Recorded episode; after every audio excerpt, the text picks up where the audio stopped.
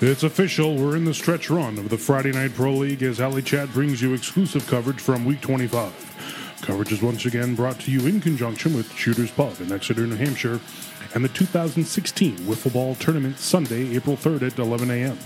It's $20 per team with proceeds going to raise awareness for those suffering from prescription drug abuse. Signups for this 16 team event can be done at Exeter Bowling Lanes or call 603 772 3856.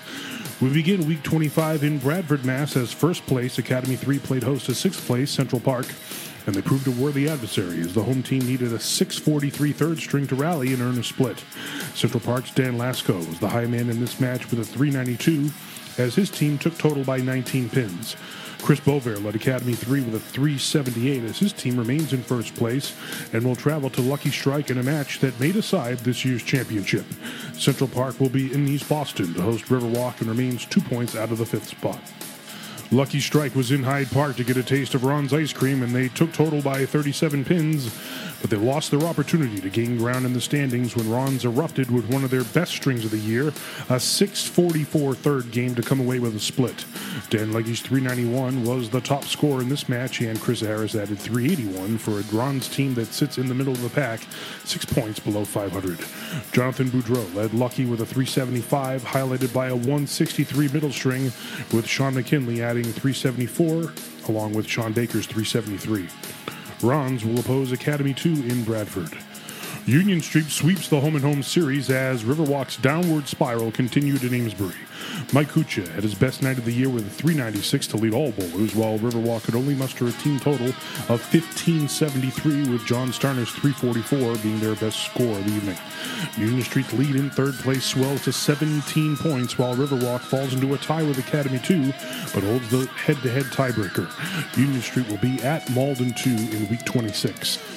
As seen on Alley Chat's Friday Night Pro telecast, Academy 2 needed every bit of Jonathan McDonald's match high 400 to hold off a spirited challenge from the hometown Malden 1, as this was just another match decided in a split. Rich Lamoni started off with a 151 and ended his night with a team high 392. Dave Hodge used a triple strike to augment his 166 second string as part of his 383. McDonald needed his 160 on the end to finish with 400. Malden 1 is still treading in playoff contention water, but for a moment they find themselves above the surface in 11th place, but they're only two points above the bump spot with a big match in Gloucester against the hard charging Cape Ann lurking on tap. You can catch this match in its entirety on Alley Chat's YouTube page. Scott LaPierre fired a match high 4 16 to lead 7th place Park Place to a sweep at Woburn 2 in a tighter match than the score indicated. The Roadies came out of the gate with a 649 opening game and never looked back.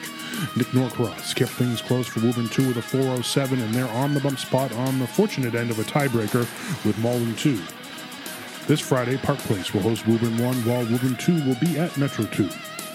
At Metro Bowl, its two teams were embroiled in a civil war that saw Metro 1 unleash an ungodly 698 first string upon its in house rival Metro 2 as they cruised to six points. Matt Penkel got in on the fun with a 160 first string and finished with a 404 to lead everyone in this match. The great Zaffelto added 388 for the winners. Chris Kaz netted a 378 total to lead Metro 2, who are in ninth place, while Metro 1 remains one point out of the basement. Woburn 1 got a 372 out of John Glaze, and that led his team to six points on the road at Academy 1. Anthony Pastor's 152 third string helped Academy 1 avoid the sweep. His 369 was high for the Academy 1 is in 10th place while Woburn 1 remains in the cellar. And lastly, the kids from Cape Ann keep fighting their way towards a potential playoff berth with a huge sweep at Malden 2, led by Dan Chouinard's match high 387. They're only seven points away from being in contention now. Dennis Nuzzo had a 374 to lead Malden 2. That was week 25 of the Friday Night Pro League for Alley Chat. I'm Kyle Bruce.